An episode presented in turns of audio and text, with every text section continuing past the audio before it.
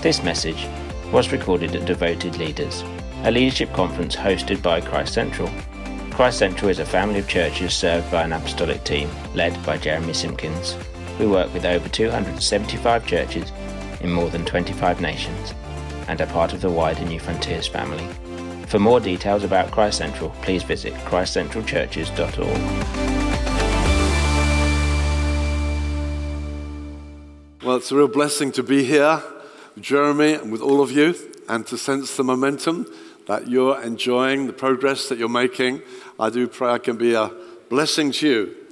Just heard about the book on Moses. I must confess that when 2020 came round, it, it seemed like you know an ideal year. 2020, yeah, it's a perfect sight, wonderful year lying ahead, and then COVID, and the whole thing closed down. And uh, I thought, what on earth am I going to do? Because uh, I had a full program which had just had to get cancelled, and I felt God said to me, "Come and look at Moses." And so I want to carry on that today. And I wrote the book, and I want to speak to you about Moses tonight and probably tomorrow also. So I'm going to start with his original call in Exodus and chapter 4, because he was coming out of a season of fear and doubt and I guess despair, and then met with Almighty God. And I felt this is not irrelevant to what we've come through in terms of COVID, some of the tr- difficulties that we've encountered, unexpected things, things that yeah, we never would have expected that numbers would drop, people would drift. Hey, what's going on here? And I believe God's kind of calling us afresh as he did with Moses. I'm going to read to you Exodus and chapter 4. I'm going to read the whole chapter and then we'll get into it as God leads us. Okay, Exodus chapter 4. And this is his response to God's revelation. I mean, it's amazing, really. Exodus chapter 3 is one of the greatest chapters of the revelation of God in the Bible. Moses stumbles on a, a bush that's burning, but it doesn't go up in smoke. I guess bushes occasionally did go up in smoke in the heat of the desert, but this one kept on glowing with a kind of extraordinary glow and a burning. And he, he went to see this great sight, and suddenly a voice arrests him, speaks to him by name. And Moses begins to listen and listen and get a revelation. I am that I am. There's never been a revelation of God like this before in the Bible. God's stepping into history in an extraordinary way. I've heard the cries of my people. I've come down to deliver them. I'm sending you. You think, wow, what an incredible invitation to be called into leadership for such a great event of what we're going to call the Exodus, the deliverance of these people. It's an amazing moment. Then you get the answer from Moses, which is a huge surprise. Exodus chapter 4 Moses said, What if they won't believe me? Or listen to what I say. They may say, The Lord has not appeared to you. The Lord said to him, What is that in your hand? He said, A staff. He said, Throw it on the ground. So he threw it on the ground and it became a serpent. And Moses fled from it. But the Lord said to Moses, Stretch out your hand and grasp it by its tail. So he stretched out his hand and caught it, and it became a staff in his hand, that they may believe that the Lord, the God of their fathers, the God of Abraham, the God of Isaac, the God of Jacob, has appeared to you. The Lord furthermore said to him, Now put your hand into your cloak. So he put his hand in his cloak, and when he took it out, behold, his hand was leprous like snow. Then he said, Put your hand into your cloak again. So he put his hand into his cloak again, and when he took it out, it was restored like the rest of his flesh. If they not believe you or heed the witness of the first sign, they believe, may believe the witness of the last sign. But if they will not believe even of these two signs or heed what you say, then you shall take some water from the Nile and pour it on the dry ground. And the water which you shall take from the Nile will become blood on the dry ground. Then Moses said to the Lord, Please, Lord, I've never been eloquent, neither recently nor in time past, nor since you've spoken to your servant, for I am slow of speech, slow of tongue. The Lord said to him, Who made man's mouth? Who makes him mute or deaf, or seeing or blind? Is it not I, the Lord? Now then, go. And I, even I, will be with your mouth and teach you what you're to say. He said, Please, Lord, now send the message by whomever you will. Then the anger of the Lord burned against Moses. And he said, Is that not your brother Aaron the Levite? I know he speaks fluently. Moreover, behold, he's coming out to meet you. When he sees you, he'll be glad in his heart. You ought to speak to him, put the words in his mouth. And I, even I, will be with your mouth and with his mouth, and I will teach you what you're to do. Moreover, he shall speak to you to the people, and you shall be as a mouth, he shall be as a mouth for you, and you shall be as God to him. You shall take in your hand the staff with which you shall perform the signs. Then Moses departed and returned to Jethro, his father in law, and said to him, Please let me go, that I may return to my brothers who are in Egypt and see if they're still alive.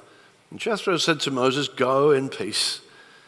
Now the Lord said to Moses in Midian, Go back to Egypt, for all the men whom were seeking your life are dead. So Moses took his wife, his sons, mounted them on a donkey, and returned to the land of Egypt. Moses also took the staff of God in his hand. The Lord said to Moses, When you go back to Egypt, see that you perform before Pharaoh all the wonders which I put in your power. But I will harden his heart, he will not let the people go. Then you shall say to Pharaoh, Thus says the Lord Israel is my son, my firstborn. So I said to you, Let my son go, that he may serve me.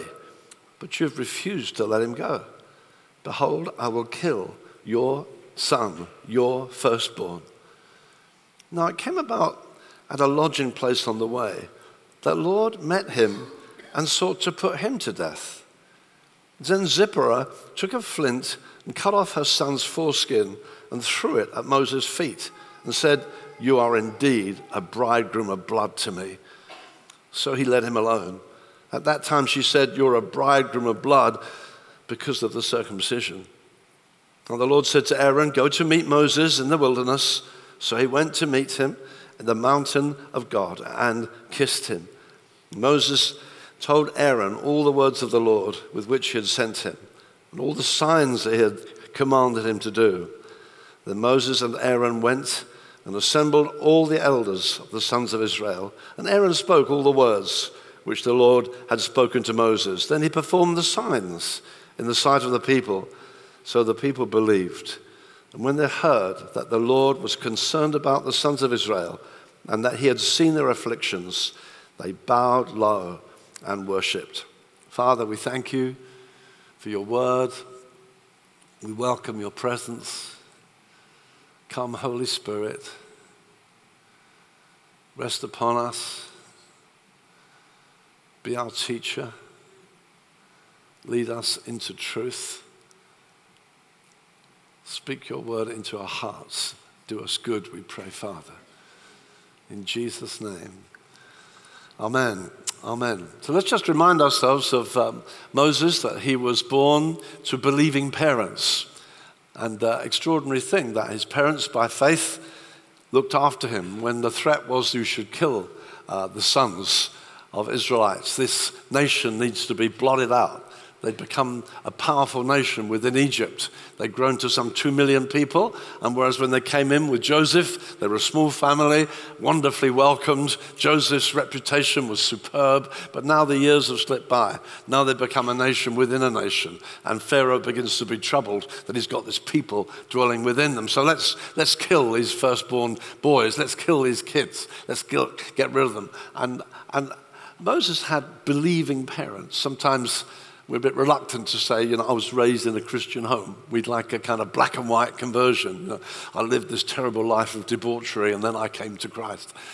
But Moses, no, I was born in a believing home, not just a religious home. His parents found their way into Hebrews chapter 11. These, these are people who really believe God. And against the backdrop of slavery.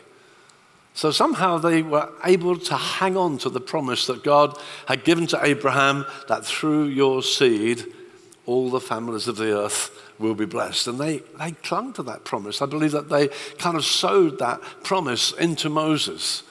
They gave him all this vision, and I believe he had that vision given to him by his believing parents. Some of our responsibility, beloved, to give faith to the next generation, to sow them with vision, to excite them with what God wants to do. And so then Moses, you know the story, had to go back into Pharaoh's household.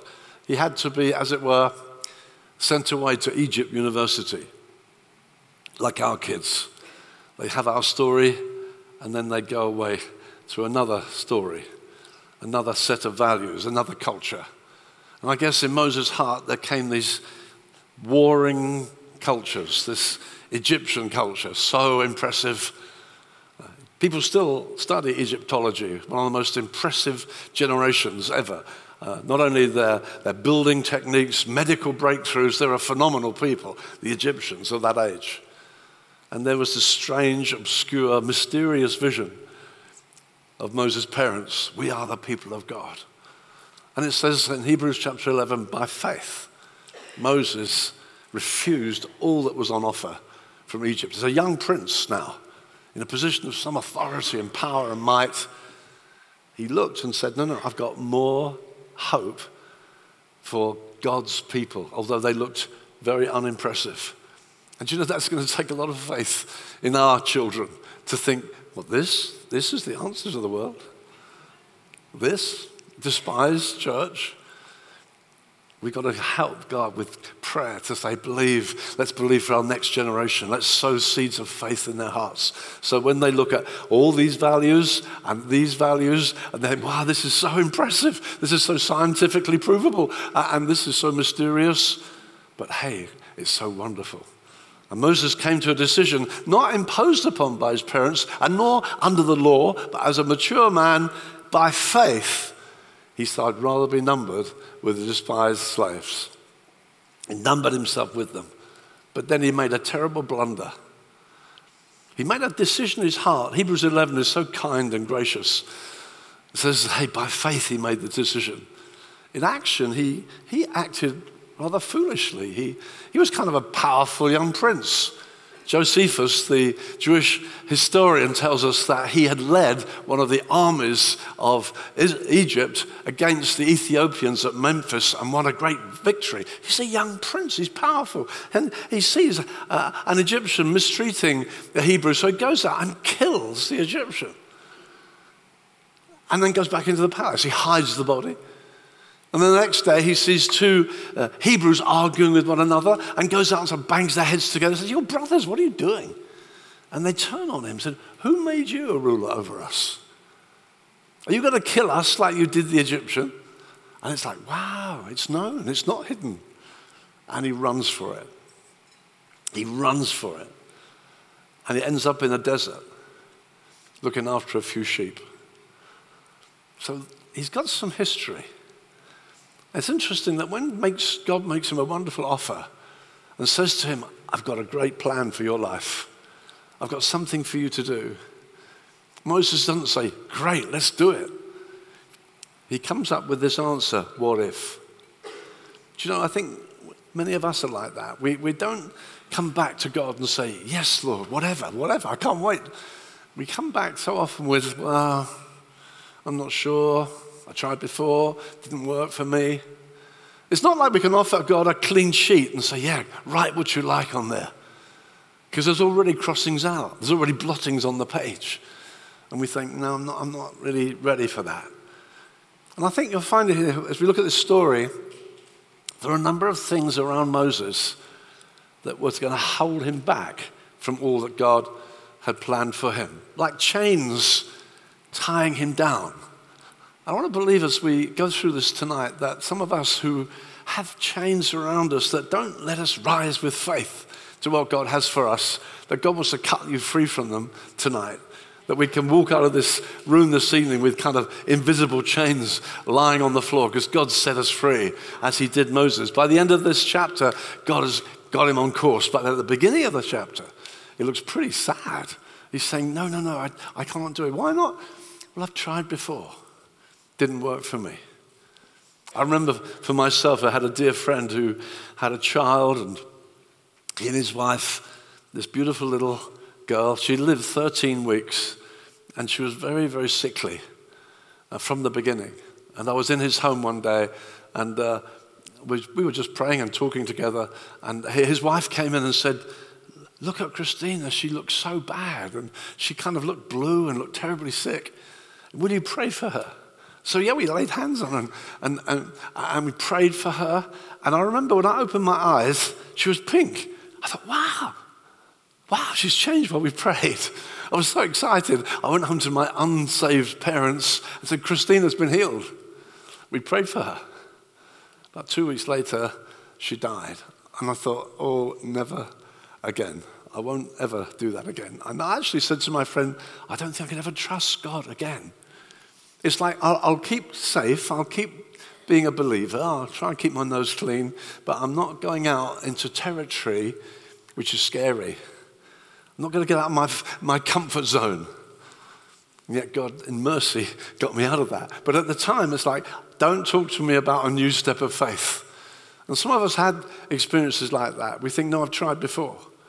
I moved out. I, I began to speak. You know, maybe at the workplace, we might have said, I had a great opportunity to witness. And you start talking to somebody, and they say, oh, you're a religious, crazy guy. And, you know, it comes to the coffee break and they will back off you. And uh, you think, oh, God, that looked like a great opportunity. And instead, it's just left me isolated. It didn't work. And we kind of back off things. We, we don't try again. Maybe we start prophesying and it kind of dies on us. And we think, oh, I'm never going to go that again. And all sorts of things that require you to step out of your comfort zone. You think, no, I'm never going there again. Because that's, that's a dangerous area.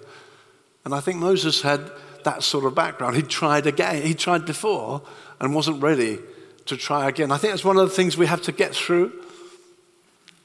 Previous disappointments, setbacks, things that didn't quite go as we thought they would. We hear about pastors these days saying, I've had enough.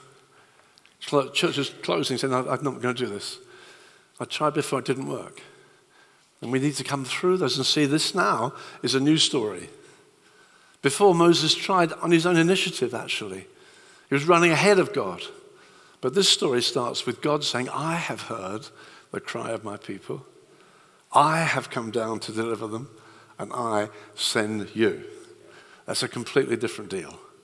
When God says, I'm initiating, I'm the one stirring this, I'm the one motivating, we're on safe ground because God can do something. Even if we had previous failure, can we this, this evening say, right, I'm going to I'm going to leave behind the fact I tried before, it didn't work for me. I'm going to trust God. I'm going to step into working with Him, He working in me, through me, He having saying, I've chosen you that you might bear fruit, fruit that shall remain. And let those promises persuade you that God is enough for you. And so I believe it's important for us to say, right, I'm going to turn my back on previous disappointment and let's believe God because God Himself is the initiator in the story. The second thing I see closely associated to it is this a kind of hint of resentment. What if they say, God hasn't spoken to you? Who's they? Well, my brothers who let me down before. And Moses, who used to be a prince, used to have everything at his command, son of Pharaoh's daughter, magnificent future in a palace. He risked everything for these guys. He tried to stand with them, he tried to help them. His brothers, his brothers turned on him and said, Who do you think you are? It was his brothers who wrecked his life. Now you're saying, Go and speak to them. What if they won't receive me again? I think there's some bitterness there. I think there's some, they failed me. And I, all, I've, all these years, I've had a few sheep to look after. Why? Because of them.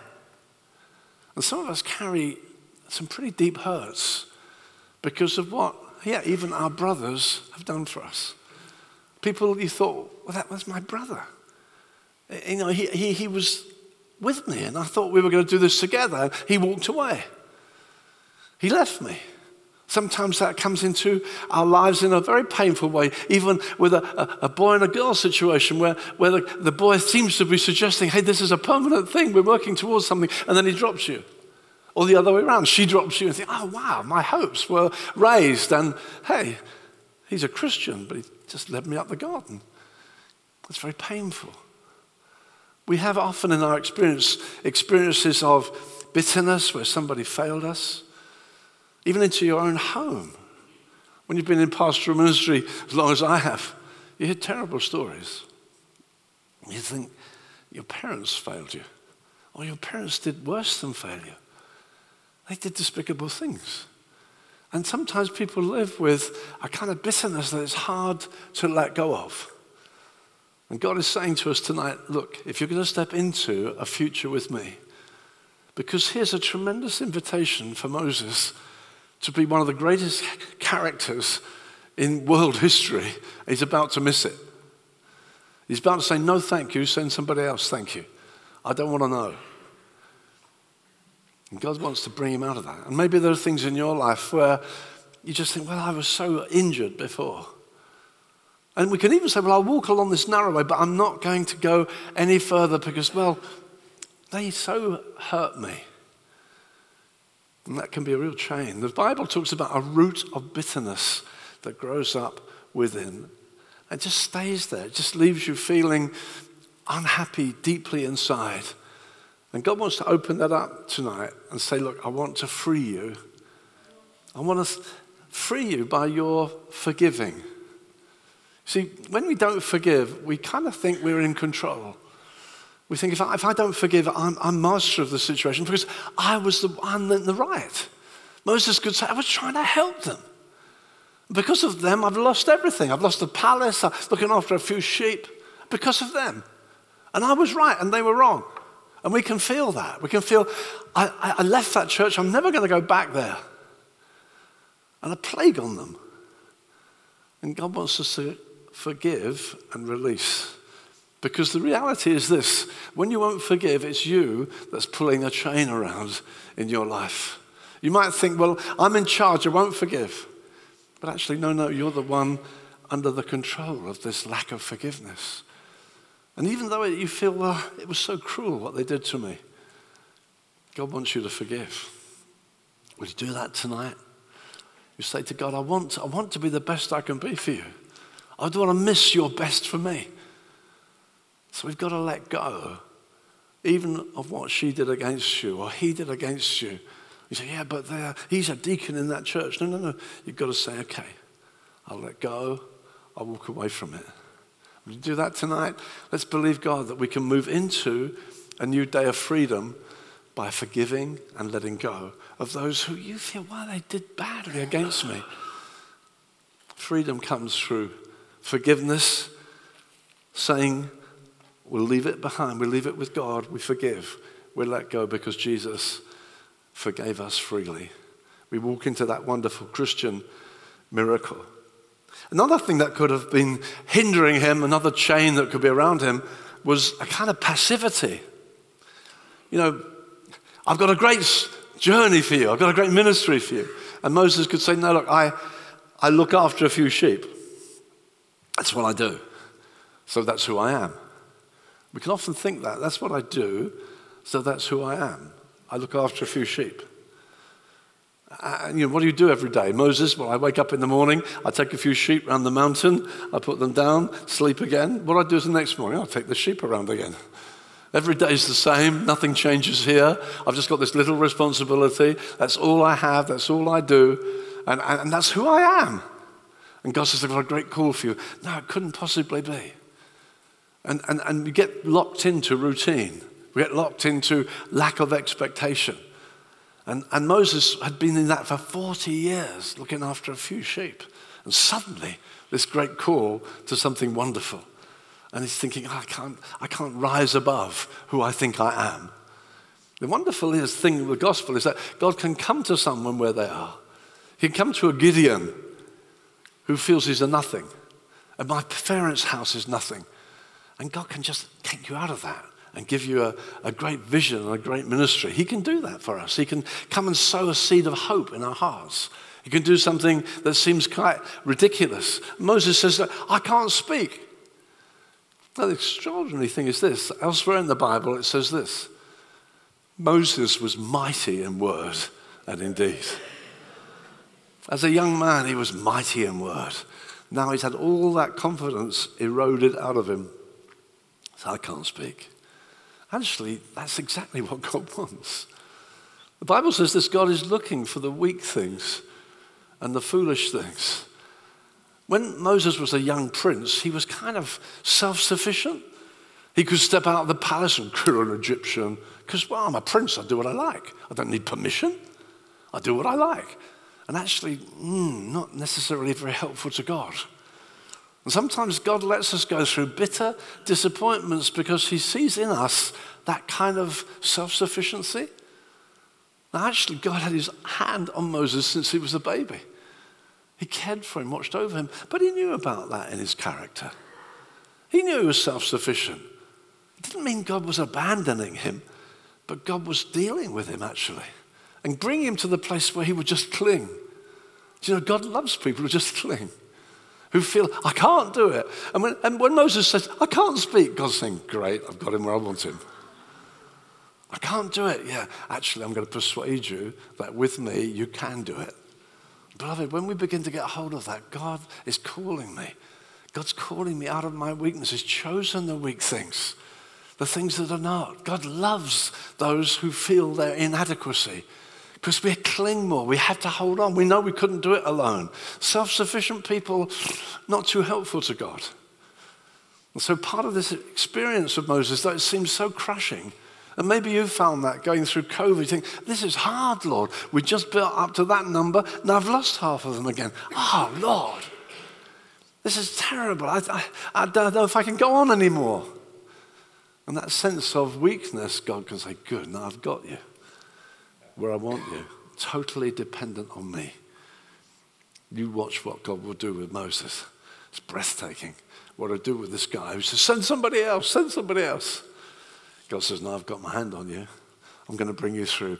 Beloved, that's the word of God for some of you today. I've got my hand on you. I'm going to bring you through. I've got my hand on you. And even the experiences of heartbreak and difficulty and setback, you think, what is this? Well, you are his workmanship created in Christ for works he's foreordained for you to walk in. And part of his workmanship sometimes is to erode your confidence. Sometimes it's to deal with you deeply and profoundly within so that you say, Lord, only you can do it. You say, Yes, that's right. Learn of me. You look at so many Bible characters. Look at Simon Peter when he says, I failed him completely. Do you love me? Oh, Lord, you know I love you. But I've got nothing to offer you. Ah, good. Go and feed my sheep. It's when we feel we've got nothing to offer, we're beginning to come to the place of greatest youthfulness because God's got his hand on us. He can bring us out of that. He can do a work in our hearts and, and restore confidence and hope, not because we feel we've got it in ourselves, but because we begin to realize it's His power, His enabling that can free us into all that He has for us. He's got dreams we would never have dreamt of, outworkings we could never have believed for. Moses going out and killing Egyptians. How many Egyptians is he going to kill in his own strength? He's going to need a mighty breakthrough from God. Going to see the Red Sea open. We need God in this. So we need to come to see, oh, I can't do this. Moses is in God's hand through the setbacks. He's in God's hand. Can you believe that? Through the setbacks, through the heartbreak, through the numbers dropping, all that COVID has brought. Oh, God. No, I've got my hand upon you. You're in my control. That's part of the message that we're reading here.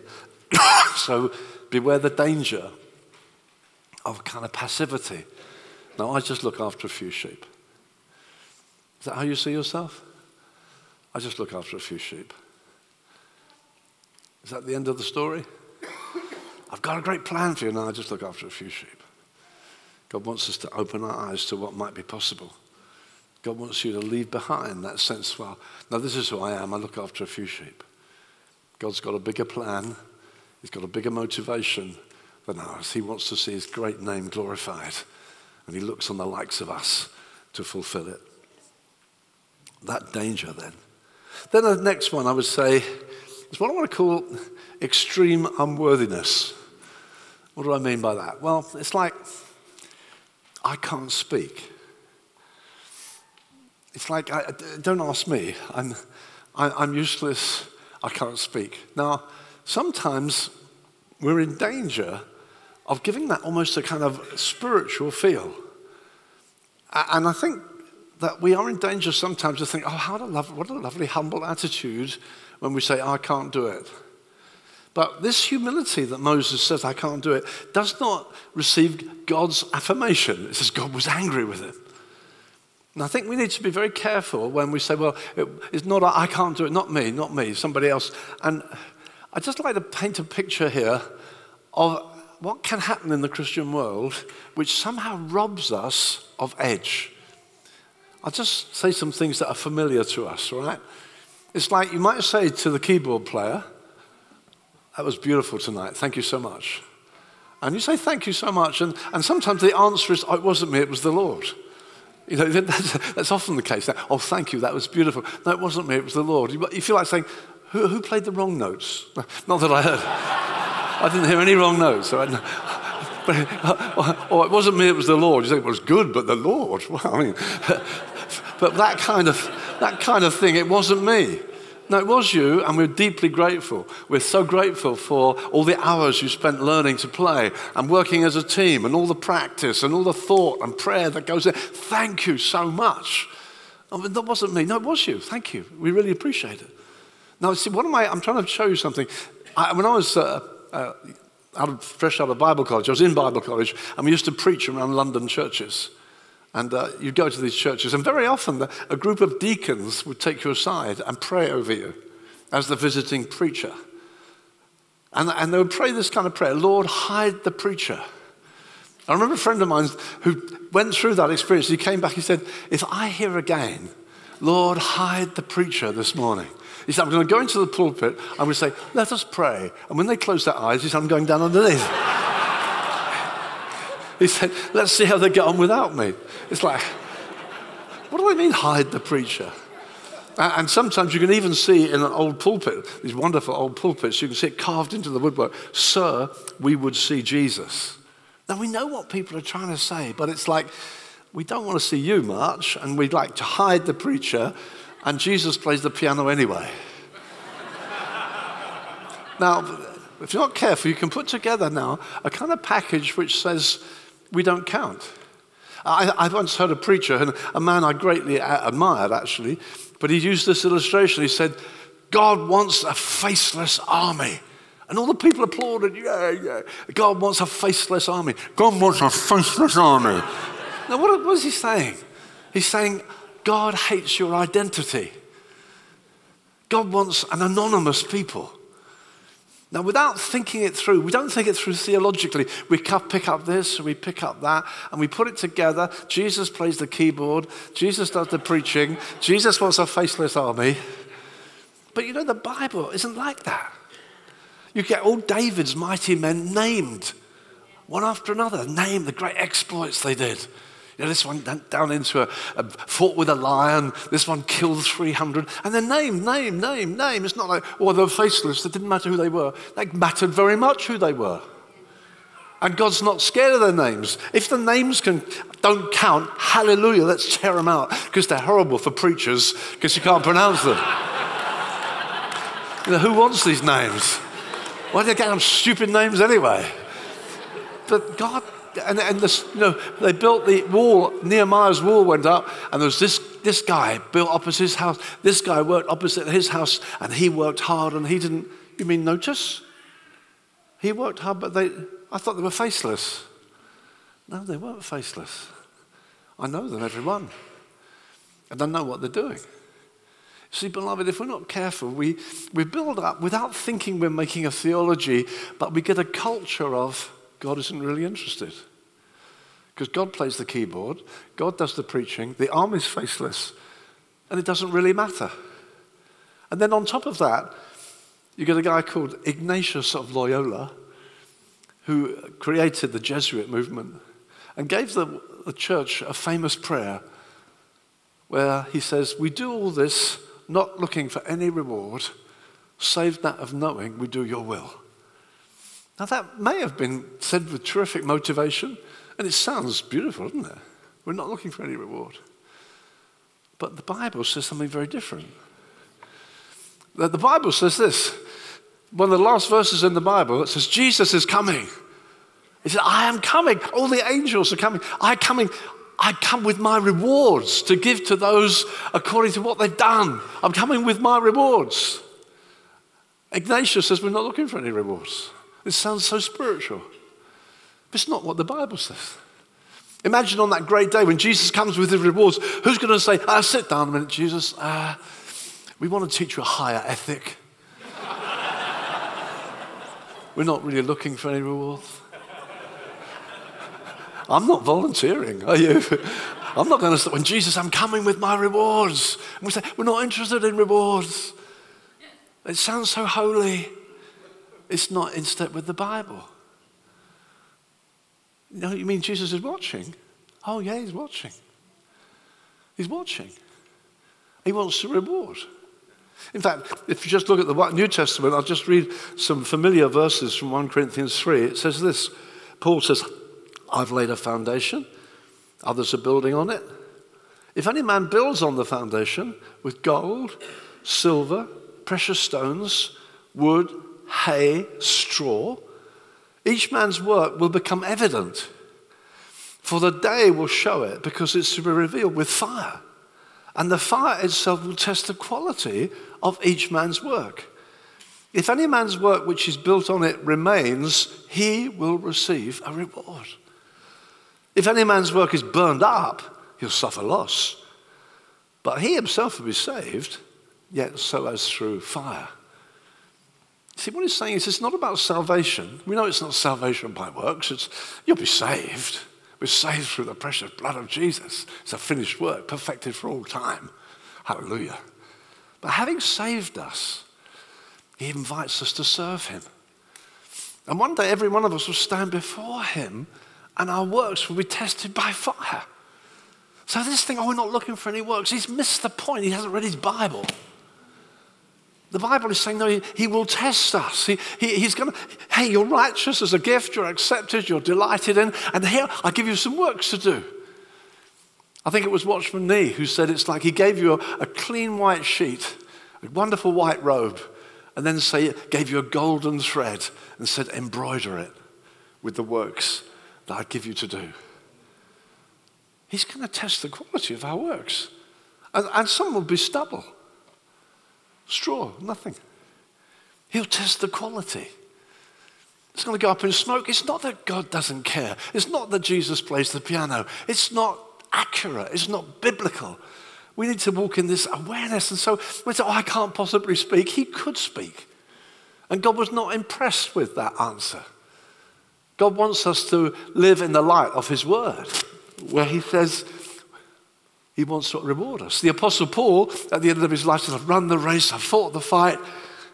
Henceforth is laid up for me a crown. You mean you're thinking about it? Yes, I'm thinking about it. He's thinking about the reward. In the book of uh, uh, Hebrews, chapter 11, many of the heroes of faith, it says they were looking for the reward. Looking for the reward. We need to be careful that we're not, well, it doesn't really matter. Because God's not looking at that. No, He is looking. And that should affect the way we respond to His invitation to serve Him. We don't say, well, I couldn't possibly do it. And sometimes to make that humble, oh, I couldn't possibly do it. And we must get this into our saints, beloved. We need to get it into our church life. Because so often people say, oh, I couldn't do it. And they're not thinking about these sort of scriptures because they've heard this cluster of different things that get said that leave us thinking it doesn't matter. Because we're saved by grace anyway. In the next chapter, in 1 Corinthians 4, Paul says this So don't go on passing judgment before the time, but wait till the Lord comes, who will bring to light things hidden in darkness and disclose the motives of men's hearts. Then each man's praise will come to him from God. God will disclose the motives, the things hidden.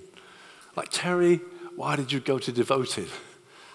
In 2022? You don't know. These are hidden. He'll disclose the motives of men's hearts. Then each man's praise will come to him from God. This is serious stuff. Why did you do it? What were you doing? I'm going to have to give account. And cheap things like, oh, I didn't do it, he did it, that's not going to answer this reality. You remember the story that Jesus told the man went into the, the temple and out of his abundant wealth, it, rather publicly and ostentatiously, he put his big gift in. That's the way I am, generous, hoping people are watching. Then the little lady comes in with her two coins, hoping no one will see. It's like, let the fire fall. Where's that guy's gift gone? The smoke's lifted. It's gone. You can give away all that you have. If it's without love, it's gone. It's nothing. It's nothing. That is scary. It's nothing. Then the fire falls on this woman's gift. Ah, gold, silver, precious stones. Because of the motives of her heart. God's not indifferent. God's not careless. God doesn't think, oh, it doesn't matter, it doesn't matter. It does matter. I will give account to God one day. And so I mustn't hide behind, oh, I couldn't possibly speak. God was not impressed with Moses saying that. And we mustn't hide behind, oh, oh let somebody else do it. I can't possibly do it. Don't expect too much of me. God's chosen the weak things. God knew what he was doing, and he knows what he can do with the weak things. And so we need to grow and say, Lord, help me to serve you as you would have me serve you. Step out of any kind of false humility, any kind of, well, somebody else, not me. Let's rise to what God might have for us. Things we perhaps always thought were out of our reach, but God's got plans that far exceed what we would shut ourselves into. So I think these are various chains that are on the ground. Like I tried before, didn't work for me. Or I did this before, and this person really hurt me. I really feel it's hard to forgive. Will you forgive tonight? So if you carry bitterness, you're never going to walk free. Or that kind of, well, I just look after a few sheep. Or this whole package of teaching, which kind of says God's not really interested, when He is intensely interested. We're not looking for any reward. God wants you to be looking for the reward. Paul said, Henceforth is laid up for me. He's thinking that way. He's aware of this. He's walking in the reality of Jesus saying, I'm coming with my rewards. And then, one last thing from this whole story that kind of strange thing. We're reading that he's going to confront Pharaoh. He's going to say to Pharaoh, Let my son go.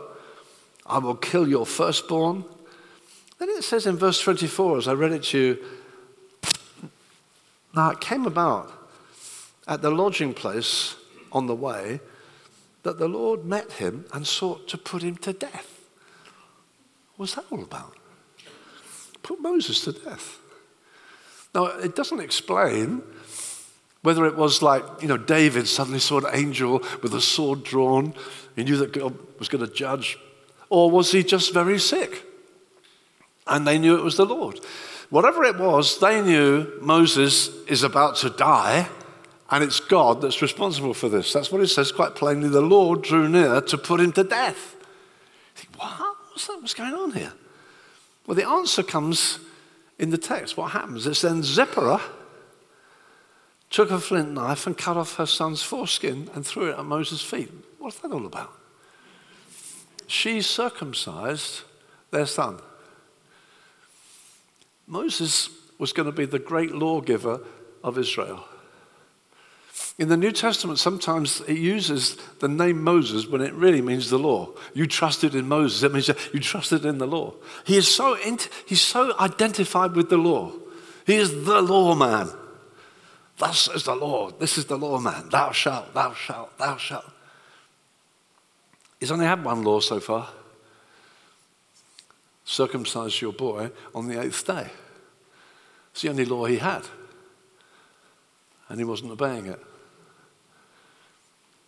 he was as good as dead. This is going to be God's law, man. But at home, he's not keeping it. At home, he doesn't take it seriously. So he's, he's going to be, this is the word of God to you. But at home, he doesn't do it. And so immediately, Zipporah knows what it is. You notice that? God doesn't have to say what it is. God doesn't have to say, hey, you haven't circumcised your son. They knew what it was immediately. They knew where their area of disobedience was. And so she deals with it quickly, without discussion, without pointing out. They knew they were being disobedient to God. Different at home to what's going to be public. Anything like that in your life? his ministry was as good as dead. It's terrible to have a double standard. But publicly, this is what we say. At home, it's not quite the same. When we're alone and no one else is looking, we have other stuff we do. It was going to be the end for Moses. And they knew what it was. We don't have to kind of guess, what about this, what about this? No, they knew what it was. And they dealt with it very quickly. See, when you're in the desert and your vision's gone, and things aren't happening, your standards can drop too. It's like, it could be like that through COVID. Oh, nothing's happening. No. Standards drop. We start getting into stuff perhaps we wouldn't have got into before. We get bored. We get turned on by other things. And before we know where we are, we're compromising secretly. You secretly compromising? His ministry was as good as dead. You say, well, why? Why did he compromise? Maybe he was trying to keep the peace. It's obvious that Zipporah didn't think much of circumcision. She said to Moses, You're a bridegroom of blood to me because of the circumcision. Maybe there was a day on the eighth day of the child. Moses said, I must circumcise the boy. She's not going to touch my boy. And maybe that's what it was. Well, I have to keep the peace then. I'll keep the peace. Some of us get into sin because we're keeping with peace in the wrong way. We're keeping the peace. We're going along with something we shouldn't go along with. We know we shouldn't go along with. But wow, think if I did, what would happen? What would be the repercussions if I did what God wanted? I mean, we could have chaos here. And sometimes we live a disobedient life because, well, what would be the ramifications if I did what I'm meant to do? Moses didn't do it. And God just drew near to put him to death because his ministry is going to be useless. You can't confront a great Pharaoh when you've got a bad conscience. Thus says the Lord. Who is the Lord? I don't know. We need a good conscience to fight the battles we're going to fight today. Paul could say publicly, I've served God with a good conscience. We need a good conscience so we can serve the Lord. Anything, see, beloved, this is such a key chapter. This man is going to be one of the greatest heroes of world history. And this chapter shows how we could miss it. He could have missed it completely for these various reasons bitterness, small vision, and now, hey, he got secret sin. And so when they recognize the reality, they deal with it quickly. Will you deal with it quickly?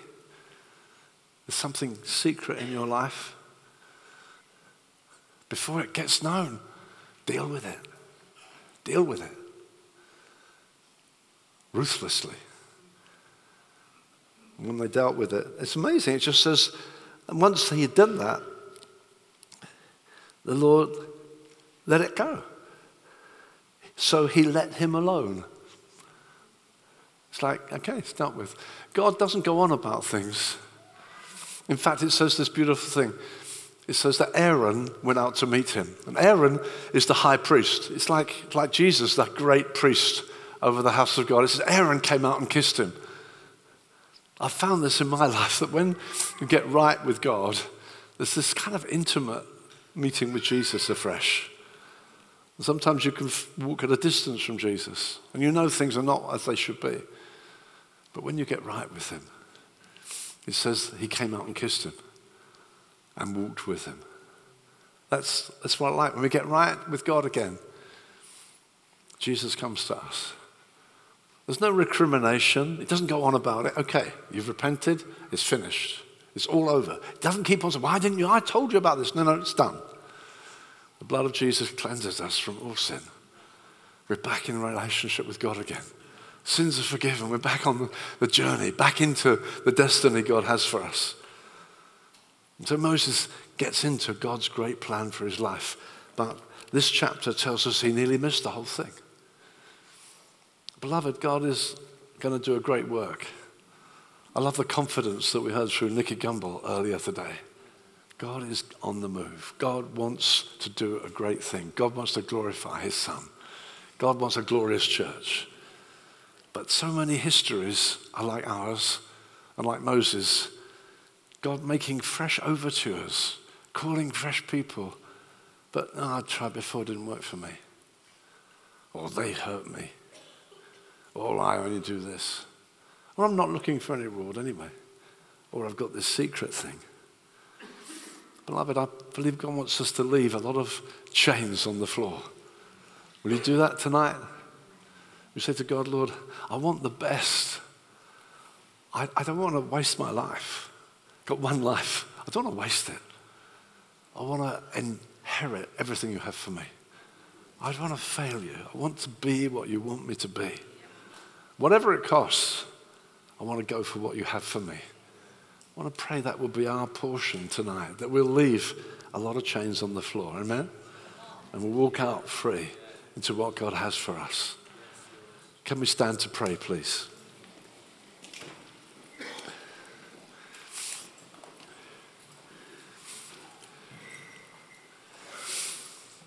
Thank you, Lord. Lord, we thank you so much for your patience, your kindness, your love. We thank you, you know us through and through. We want to be the best we can be for you, Lord. And Father, we just ask you that you will give us that childlike confidence that if we put you first, you will take hold of our lives. We won't get ourselves shut in to smallness. I just want to pray for any tonight who feel, I, I just, I don't want to miss what God has for me. I don't want to fall short of where God wants to take me. There was a great story to come. He nearly missed it. If there's any of the things we've touched on tonight, any of these several different subjects, and you feel, no, I, that, that one, that's me. Or that one, that's me. And you feel, no, God, you spoke to me tonight. I want to invite you to just come out. I know some of us did that this morning. We, we came out. But I want to invite you, if God's spoken to you, say, Lord, tonight I'm in business with you. Would you just leave the chains where you're standing and come and stand here at the front and let's pray for complete breaking of those chains and complete freedom. Would you do that? Even now, just slip out of your row. Okay, Lord Jesus. We don't need to know which one it is, but you know what it is. And let's say, Lord, I want to be the best I can be for you. Let's come to Jesus right now. Thank you, Jesus. Thank you, Lord. Thank you, Lord. Thank you, Jesus.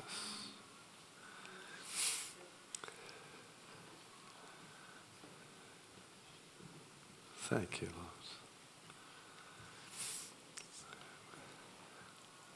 We want to give you our lives, Lord. We want to get into that full potential you have for us. Thank you, Lord Jesus. Thank you, Lord Jesus.